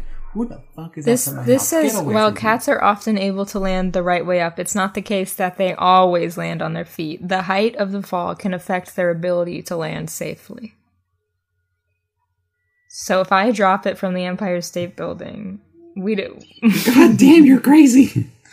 I'm joking. Obviously, I would never do that. Anyways, finish it off, Juan. Finish it off. Anyways, the mom gets home. Everything is back to normal. Um, they have the potty. Oh, she kicks Alec Baldwin out. They break up because he basically This comes when in, he's covered comes in in the like a Nickelodeon fat. slime. Yeah, he looks like he just came back from like the Kids' Choice Awards. He looks like he just met Ivan Yeah. Ooze. That's what this looks like. Um, and she basically kicks him out because he's crazy. Oh, that one. Remember Um, how I was telling you how Power Rangers, the Twitter account, tweets a bunch of funny stuff? There was Yeah. another funny tweet. It was when they were doing the watch, the tweet along of the uh, the movie, and at the end when Fred Mm-hmm. says like, "Maybe someday I'll be a Power Ranger," and then the the account tweeted like, "Narrator, he wouldn't be." he wouldn't. They're like, "Spoilers, he would not be." Spoilers, he never Anyways, did. sorry. Um. Anyways, yeah, they have they have the party. They have Sally makes the cupcakes that the cat made, and sh- and the mom's like, "You can make. How'd you make these?" And he's she's like, "Well, you can make cupcakes out of mm-hmm. anything." And so that joke comes back, and then we get our second Smash Mouth song in the credits, and that's the whole ass movie. Oh, and then the cat gets revealed to be the narrator. Yeah. That's really it. Honestly, this movie you could watch it and you could see why there is not much to talk about because it's literally just like, here's all the shenanigans. It's just a lot of stuff to look at, you know. It's truly a visual Yeah. movie. Um, Like people are like, "Oh my god, Interstellar! What a visual movie!" No, no, no. Watch The Cat in the Hat. and now I will read some tweets. Or no, I'll, first before tweets, I'll do IMDb reviews. My bad. IMDb. IMDb. IMDb. IMDb. A word from our sponsors. Do you see the tree moving behind me in the window? It's spooky. Are we gonna get haboobed right now? It's getting windy. Wait, is it haboob season? Is that like the t- is this is this the time? no, isn't that like the summer or like close to monsoon season? I was gonna. Well, that's. I think that's what I was asking. Like, is it monsoon season? Monsoon about to get season got? is like July, August. Hmm, Okay, do you want the negative review or the positive review first? Give me the Okay. negative. I, I like hearing bad news first. Okay. This is by Forrest WRS. Whitaker. Sep- they wrote it it is Forrest wrote it in Whitaker. September 2010. It's 1 out of 10 stars and it's called No Rhyme or Reason. Ew. The Cat in the Hat with Mike Myers is the perfect family movie for a family of lobotomized coma patients. I will say this for the movie whenever Mike Myers broke from the structure of the film and his character is just to be Mike Myers, he was kind of funny. As in, a chuckle here, a snicker there. And that's it with my praise with this film. There is not an actor on screen in this film who is interesting to watch, fun to watch, or tolerable to watch. From Mike Myers to Dakota Fanning and everyone in between, the cast in this movie had no idea what they were doing. Even the visuals were bad. I don't just mean they were poorly done. They physically hurt my eyes to look at them. There's so much brightness without any contrast. There's no rhyme or reason to the way the art direction was done. It's it was just all a bunch of bright pinks and bright oranges. There is also a CGI fish in this movie. He looks awful. I don't know who the designer for the fish was, but I think it was his goal to scare the children. Of course, the exact same thing could be said for the designer of the cat costume. They genuinely look frightening. I'm sitting there watching the costumes in this movie, and not just the cat, but even the kids, wondering what drugs the designers were on to make them. They looked ridiculously bad. Not purpose- purposefully stupid or corny in a good way, but a next level of terrible costuming that would give the costume designers for Battlefield Earth a run for their money. That's the Scientology based. It's the one with John Travolta that was Is that the one with the? based on the book, another book that was written by the guy who wrote the Scientology book. Because the guy who created Scientology was a sci-fi writer. Sarah, no, that's a religion. Oh, Juan. Um, okay, and then there's the script. I'm sorry, was this honestly meant for kids? There's problem number one. This movie is dumbed down to be aimed at children, but there's so much doo doo in the script to make me think that they wanted to cater more to adults. In the film, the cat actually spells out the word shit. They never say it, but any child who can spell, so any child over the age of six, can easily figure this out. Then there's racist jokes, and the sexism, and the innuendos. A lot that is directed at the kid's Asian babysitter. The movie is deplorable, a hopelessly garish comedy, in quotes, comedy, aimed at children, and then in parentheses, adults. Very seriously, one of the worst films I've ever seen. The fact that this filth made it past the producers is a mockery to any lover of film or Dr. Seuss, or children for that matter. 1 out of 10. I must love this movie because I hate children. That's right. All right, and then this positive one is by P. Franklin. They wrote it in October 2004, so not a year after the movie came out. 10 out of 10 stars. A great movie. Too many just don't get it. And this is what they said. I, s- I simply don't understand all the poor reviews on this film. I think it proves that many of the people who went to see this film had no idea of what to expect from DreamWorks and Mike Myers. If you like the Austin Powers movies, you will really like this. No, it wasn't some dumb children's Disney movie. It was edgy and had more of a sophisticated interpretation of the original Dr. Seuss book. It was. It was edgy. I'm guessing the problem is that most of these were expecting a reenactment of the children's books. Uh, and I doubt seriously Mike Myers or DreamWorks would do s- such a movie as that. My philosophy on the movie and books is simply that they are not one and the same. The children's classic, The Cat in the Hat, was meant to be one of the first books a child could learn to read. Uh, it- it features a wonderful use of colorful words to go along with the wonderful illustrations of that era, printed of printed children's publishing. If that is what one expects when they would then they would best just stick to the be they would be best just stick to the classic children's book. I would wager a bet that most of the parents who complained about this movie never bothered to give their ch- children the book. Instead, they just take their brats to the multiplex and expect them to have the same experience as actually reading the children's book. I don't think that's true. I'm pretty sure. I think most kids get The Cat in the Hat as one of their first books. I think that's true. I don't think I don't Wait, I don't think lie? any kids I mean, I guess you didn't read the book, but I think most kids ha- that watch this have have read the book. Oh, more than likely. So I don't know what they're talking about here. Anyways, no, this is a highly entertaining and humorous critique of modern American life. The character of Mr. Humberfloob and Quinn, a- along with the mom played by Kelly Preston and the two wonderful child actors, do in fact present a satire of modern life. That no children like Sally did not have Palm Pilot organizers in the original book. And no, the children in the oh, original book were not as uptight and materialistic as those of 2003. So naturally, the cat had to be more sophisticated and edgy. Bottom line, this movie is a view of modern day life in uptight urban America. It simply follows the storyline from Dr. Seuss's children's book. It was not meant to be a remake of the printed book. And if there are those out there that thought that, then God help them. You're stupid. And unfortunately, it seems this excellent movie is a waste for them because they are simply too dumb to get it.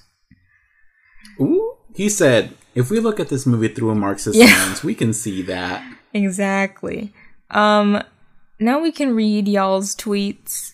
Um Who tweeted? tweeted well, Leela did just tweet and say, I forgot to watch Cat in the Hat. Like I just got that tweet.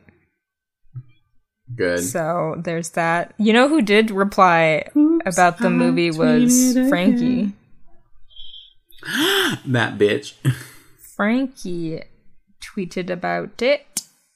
Um, because I thought you said tweeted about Dick, and I'm like, well, I mean, he did. um, no, he tweet because I tweeted "Lord help me" and he said, "Okay, but this was one of my favorite movies." He- or no, he said, "Okay, I love this movie though," which I don't understand. You and your feet stay out of I this, mean- Frankie. You're gonna have to fight both of us because you got two stands right here. Um. Okay, so these first tweets. Okay, yeah, I'm just making sure that I didn't miss any. Sorry. Um.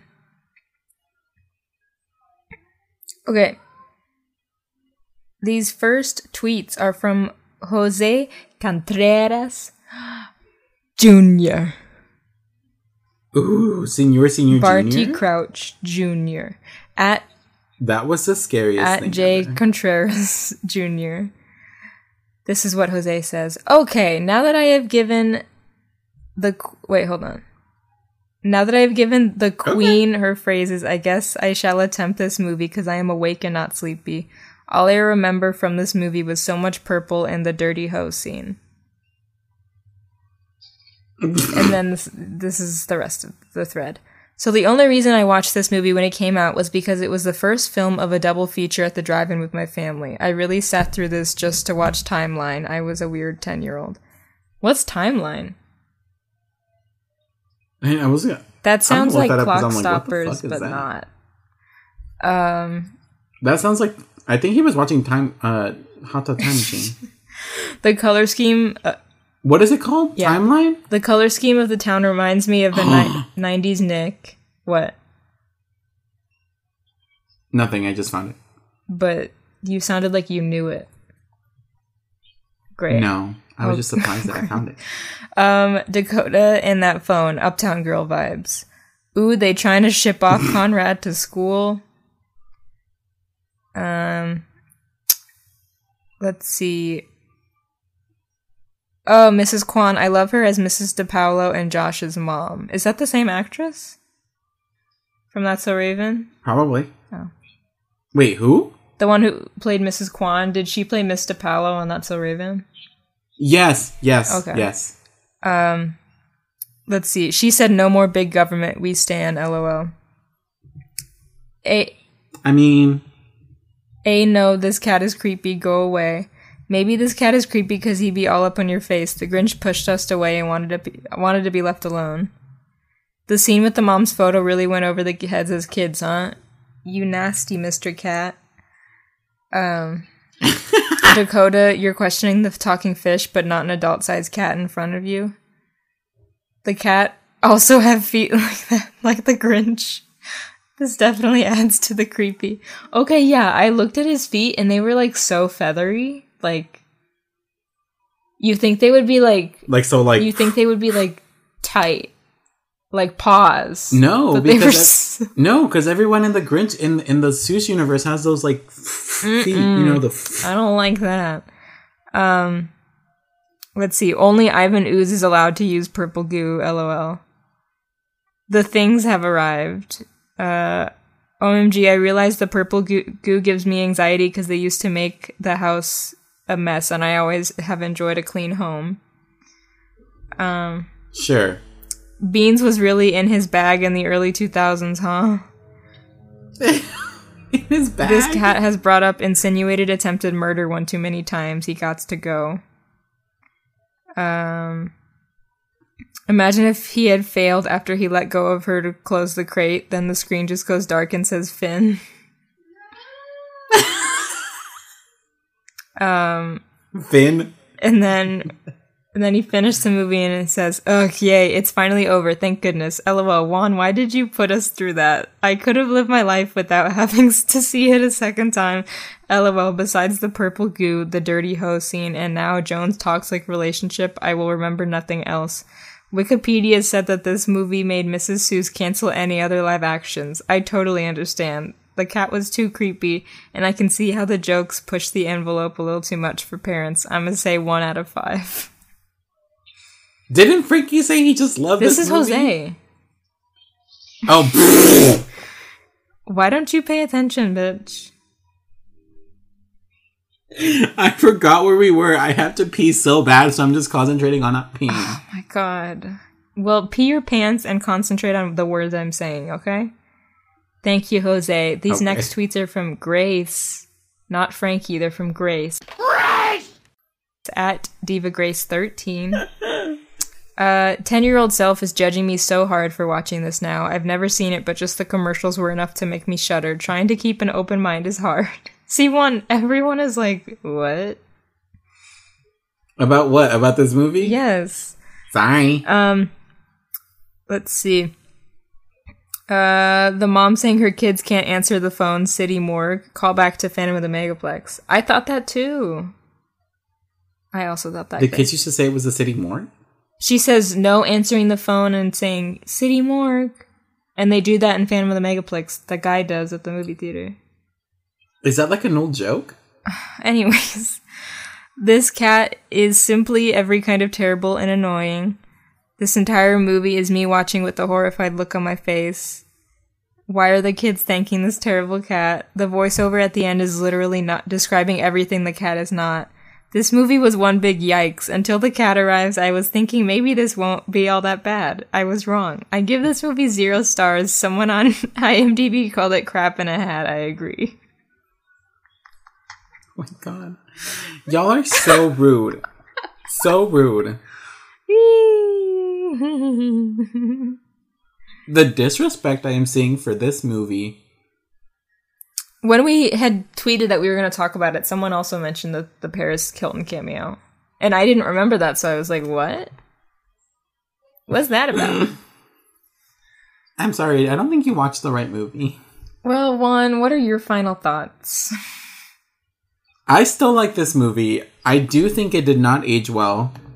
Like, really, really, really, really firmly believe that it didn't Oh, age you well. don't say. I don't say. But I do still like it. I'm sorry. Uh, like I think it's just I think it's like a good movie to watch. Like you're like three quarters of a way through your edible. You're like you're having a good time and you're like, let's put on a movie. And then you put this on and you're like, what the fuck? Like I think it's a good movie. mm-hmm. Mm-hmm. Mm-hmm. And I'll stand by my statement.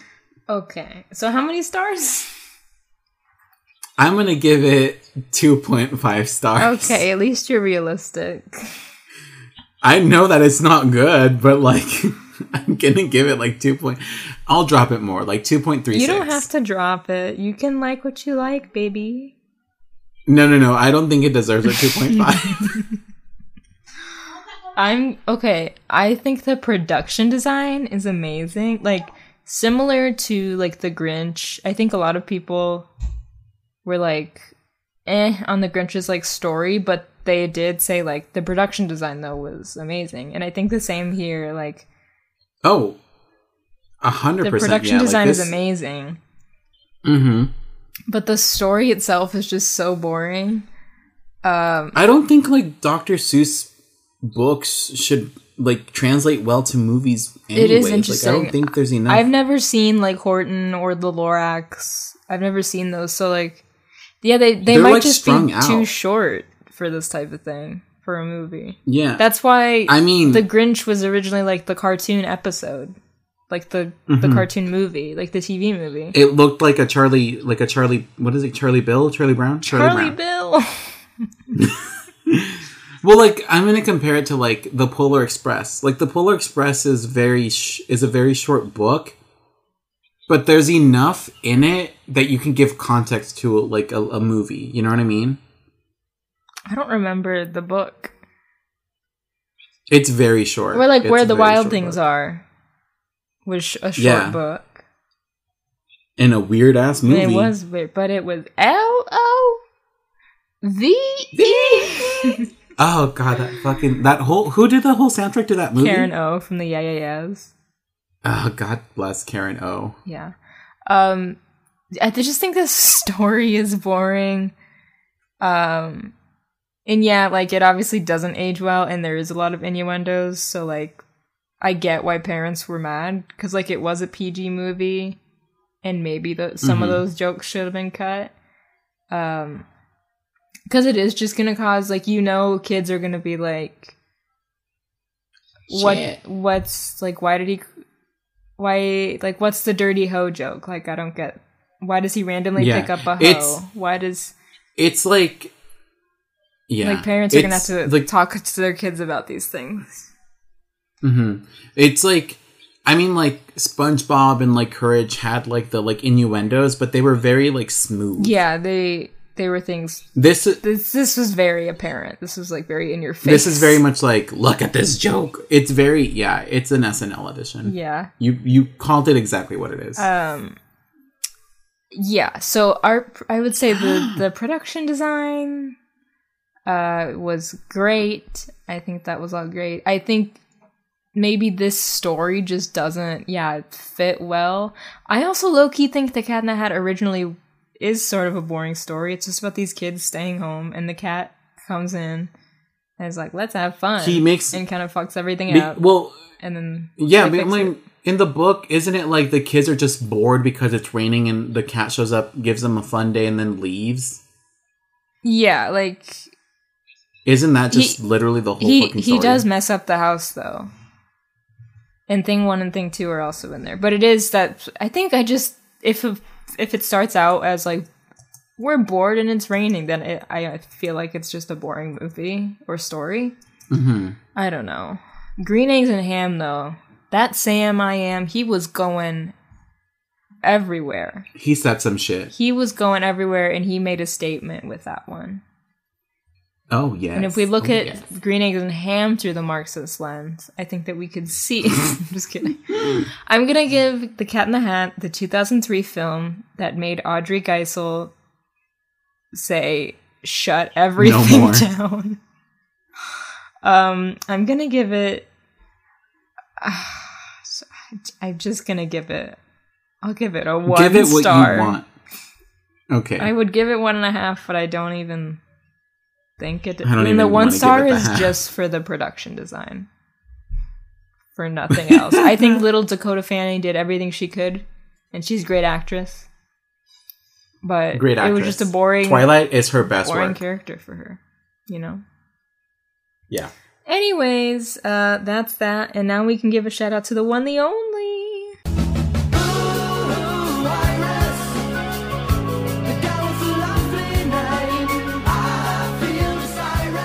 Her name is Iris, and um, she is our podcast artist. You can follow her and support her. She has done all her artwork. The artwork that you clicked on, so you saw it. This visually, this visually grabbed you, and it's her job to visually grab people because she is an artist. Because you know what artists do? They create visual elements that attract people to things. That's what artists They do. That's grab you I and do. they That's choke you. does. They grab you, they choke you, and then they say, "You better buy my fucking art. I swear to God, if you keeping me out, I'm gonna kick you in the balls." Um, and that's our friend Iris. She does that. Um, you can follow her and support her at uh, on Twitter and Instagram at uh, Creamsicle Panda. Or if you like her stuff and want to support her financially, which a lot of artists are In Or- need. in need like artists are probably getting hit the most right now. Like because i mean sometimes you're able to like supplement your income with the, with the art that you make. But a lot of artists already have a hard time doing that. So even now i think my thing that i just want to throw out there is that if you're ever looking for stuff to decorate your house with you should always buy from artists. You shouldn't just buy like IKEA. a poster of a movie or yeah ikea paintings or you know just bullshit like that. Like actually go and look up some artists in your like city or your state um or even across the country or whatever or even internationally. It doesn't fucking matter. Just look up artists um and get get more fucking cultured you pieces of and i go off right. Um but yeah if you want to support her financially you can through patreon.com slash creamsicle panda um just always remember this world would be nothing without artists artists and people that create goodbye wow. Juan said, me and Frida Kahlo run this shit. me and frida kahlo run this fucking run the fucking scene Um, thank you, Juan. Uh, you can follow us everywhere at Planet Weird Pod. You can Google us. We have a website with all of our links. Podcast from Planet Weird at or j- dot com. Sorry, I was about to say our email. If you want to support this show, you can leave a rate and review on iTunes. Give us a little five star rating, especially because some fucker just left us a one star rating. I don't know who it was because they didn't leave a review, but I will hunt you down. it was me It was not you. you're right i don't have itunes It was not you. You have an iPhone. wait i do i have an iphone You could you could leave a review. Um, if you don't want to write a whole review, that's fine. Just leave a five star rating, and we would really appreciate it. or just tell us what we can do better No, You know why? Because we won't listen. okay okay what were you gonna say? I was gonna say because you can't if you're unsatisfied with something, you should never just be like, This sucked. You should always be like, This is what you could have improved on. People don't grow without critique. Mm-hmm. I learned that in art school because I went to what art school? But I will say this is also free, and we're not a This is also free. We're not. Right.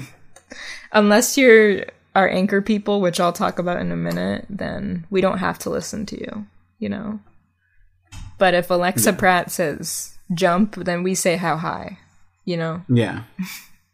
Anyways, so you can do that. That would help us. Follow us on Spotify and like I don't know, share on your Instagram or something if you're listening to podcasts right now. I know Yeah. If you give us a listen, just be like, listening to this sick podcast. Done. Takes two seconds. I know y'all aren't like driving to work or anything like that. So like I mean, if you are, you're not You're brave. well, some people are working still, but a lot of you are stuck at home, so you're not like driving, which is normally when you listen to podcasts or something. You know, if you're doing the dishes or cleaning your house or I listen to them when I paint because I'm what an artist. Yeah, I do that when I draw. Um, or when you go for a walk in your neighborhood or something, and you're staying, you know, you're staying the distance away from the people in your neighborhood that you, you need can to. go the distance. Then Yeah. you can listen to us. Then that's a little fun thing. Let us know if you're doing that. Say that you're going on a run, and then we'll tweet or uh, just tweet at us like. I'm gonna start listening to these on my runs, and then during the episode, we'll say, "You're slacking. You're slacking. You need to pick it up. Run faster. Run faster." I'll be We'll just scream I'll be your you. high school coach that's like, listen here, Barbara, if you don't fucking run, if you don't beat that seven minute marker on the 100 millimeter dash, Millimeter? off your fucking legs. 100 millimeter. Do you know how short that is? What's is it not millimeter? Millimeter is small. What's what's Meter. Is it just meter? meter. Is that long? Anyways, so th- thank you if you do those things. Uh, just follow and support us, please, and tell tell your friends. Um, YouTube, we have videos up on there. Also, people have been asking us to do a Zoom call where we all watch a movie together or something.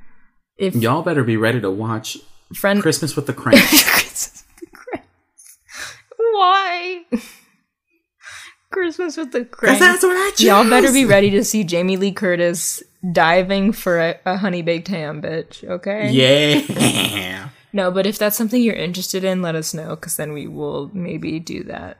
Um, looks like we'll be in this state of the world for a while, so we'll probably try to do some stuff, some video stuff, while we're stuck At here. least another month. At least another month. Mm-hmm. Juan's birthday, we're not going out. We're staying in, Cancelled. baby. And If you want to celebrate my birthday, you can send me um, some Tito's vodka or some Jose Cuervo tequila at. it's not even your birthday I'm not going to say my address. Calm down. Oh, you better fucking believe if quarantine goes over my birthday, I'm to celebrate the whole month and everybody better be okay with it. Okay. I'm pretty sure it will go over your birthday. I know it will. There was a panel of people, of like specialists that said realistically, like things w- wouldn't go back to like quote unquote normal until like fall of 2021. So, Hell yeah. so dope. Um, and lastly, a way to support us is through Anchor. Anchor is another podcast app like Apple Podcasts or Google Play or you know Spotify and all, Stitcher and all these ones that you can listen to us on. But on Anchor, you can also do two things. You can leave a voice message. So if you want to do that, go ahead. Um, I actually have a voice message to play because someone left us one and we need to listen to it. Uh, but you can also support us with monies every month. Uh, there's a link in the description for that as well. And thank you to the people that already do that. That's Natalie Hernandez, Emily Palmer, Alexa Pratt, and Ivy Geisel. Like Theodore Geisel. Dr. Seuss, get it? What? Oh, anyway. Oh, yeah, we need to FaceTime Ivy, by the way. Right now? Not now. Not I'll do it if she wants to watch Detective Pikachu because I want to watch Not Detective Pikachu. Not now. We'll do it one day. I don't know. But speaking of Ivy, we do have a voice message from Ivy from Anchor, so let me play this. Watch it be her saying, I left a one star review. I fucking knew it. So I was on a Zoom call with Milo Manheim and Meg Donnelly and Addison Rae from TikTok. I mean that, that out of place, but Milo was like, "Oh, is there anything behind the scenes that you want us to share for your podcast or whatever?" Because I said I was recording it for our podcast because we're covering zombies this week because we were gonna, you know, one up you all and have them on it. But then him and Meg proceeded to have no idea what to say, and he was like, "Oh, Meg and I are the worst at this, so." We have just about as much content from them as you all do. Can't one up you. That's great. Oh well. Did it end with hello? I thought another one was starting. I got scared. Yeah. Um it's cute that you Well, thought you guess could what, Ivy? ever one up us. But you can't. Yeah, I did notice. We're notice the that. originals. Yeah, so on Ivy's podcast, they ran out of High School Musical to Musical to Series episodes because that show was only like 10 episodes long. So they started talking about some DCOMs. And listen, Is she trying to come for her gig? I don't, you know, I'm not going to say anything. There's plenty of DCOM podcasts out there. I'll fight But her. if she thinks that she can come for us and one up us, then she is wrong. Because maybe you have contact with Milo Manheim, but bitch, I but have, have contact, with, fucking Paul with Paul Hoen, okay? So why don't you stay out of this? We could we could erase Milo Manheim's career. Honey, you don't want to start this war, okay? You do not want to start this war. I'm telling you. Mm-mm. You just don't want it. So, thanks You don't want it. You don't want to start this war. Anyways, um we got a lot coming up. Uh ne- Okay. next week we're going to do Juan and I mapped out the next 4 episodes we're going to do So watch them at your leisure, but know that there's an order. because yeah, I'll tell you all of them right now. But um and I'll tell you the dates that we're recording so you can send in your tweets and voice messages and emails about the movies before these dates. So, next week we will be talking about speaking of Nickelodeon and slime. I don't think there's any slime in this movie, but we're talking about Good Burger the Nickelodeon film starring Kenan and Kel based off of the very popular All That sketch. So that episode we are recording April 20th. It will be up on April 22nd. So send us the Good Burger thoughts. All of these movies are on Netflix by the way, and we're doing this because they possibly are all leaving May 1st, and so we want to watch all of them and record them before then. Cuz it's more it's more fun when y'all have access to them. And then we don't have to rent them, you know? More fun that way. Um, then the week after, we'll be talking about Space Jam, the Michael Jordan Get in the Looney Tunes movie. We're recording that on April 25th and uploading it April 29th. Then, the week after that, a series of unfortunate events, the theatrical film with Jim Carrey and the kids, and Meryl Streep is in it, and the and the snake, and the window, and the leeches. You know. The leeches. We're recording that April 27th and uploading it on May 6th, right after Juan's birthday. And then to close out, well, it'll be the closeout for us recording in April, but it'll be uploaded the second week of, of May. A Cinderella Story is the fourth episode of this little trying to get these Netflix movies done series. So we're recording an episode on A Cinderella Story April 30th and uploading it May 13th. And you're probably thinking, didn't you guys already do an episode on that? No. We did No. we did a commentary on a Cinderella story and we did an episode on another Cinderella story. Um, but Plot twist: There are more than one.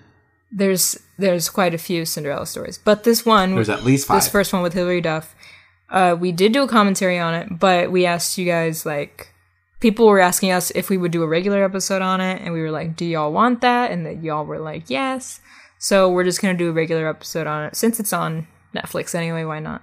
So those are those. That's your homework for the next month. Um, you know, we're all home watching movies anyways. So if you end up watching one of those, don't forget to tweet us or email us or DM us, leave a voice message, whatever you want to do. But that's the game plan. Not the movie. We're not doing the game plan. Starring The Rock. Are you doing? He can go. One's doing choreography from Chicago in the camera. I need a pee. All right. Well, we're gonna go so Juan can pee. Thank you, everyone, for going on this Cat the Hat journey with us. I'm sorry. I I, think all Juan should it. Venmo everyone a dollar who watched this. Bitch, I don't even have a dollar. Thank you, everyone, for listening. Here's that Smash Mouth cover, and we will. uh Catch you on the flippity flip. Yes, we will catch you later. Goodbye. Ride your Miss Kwan. Bye.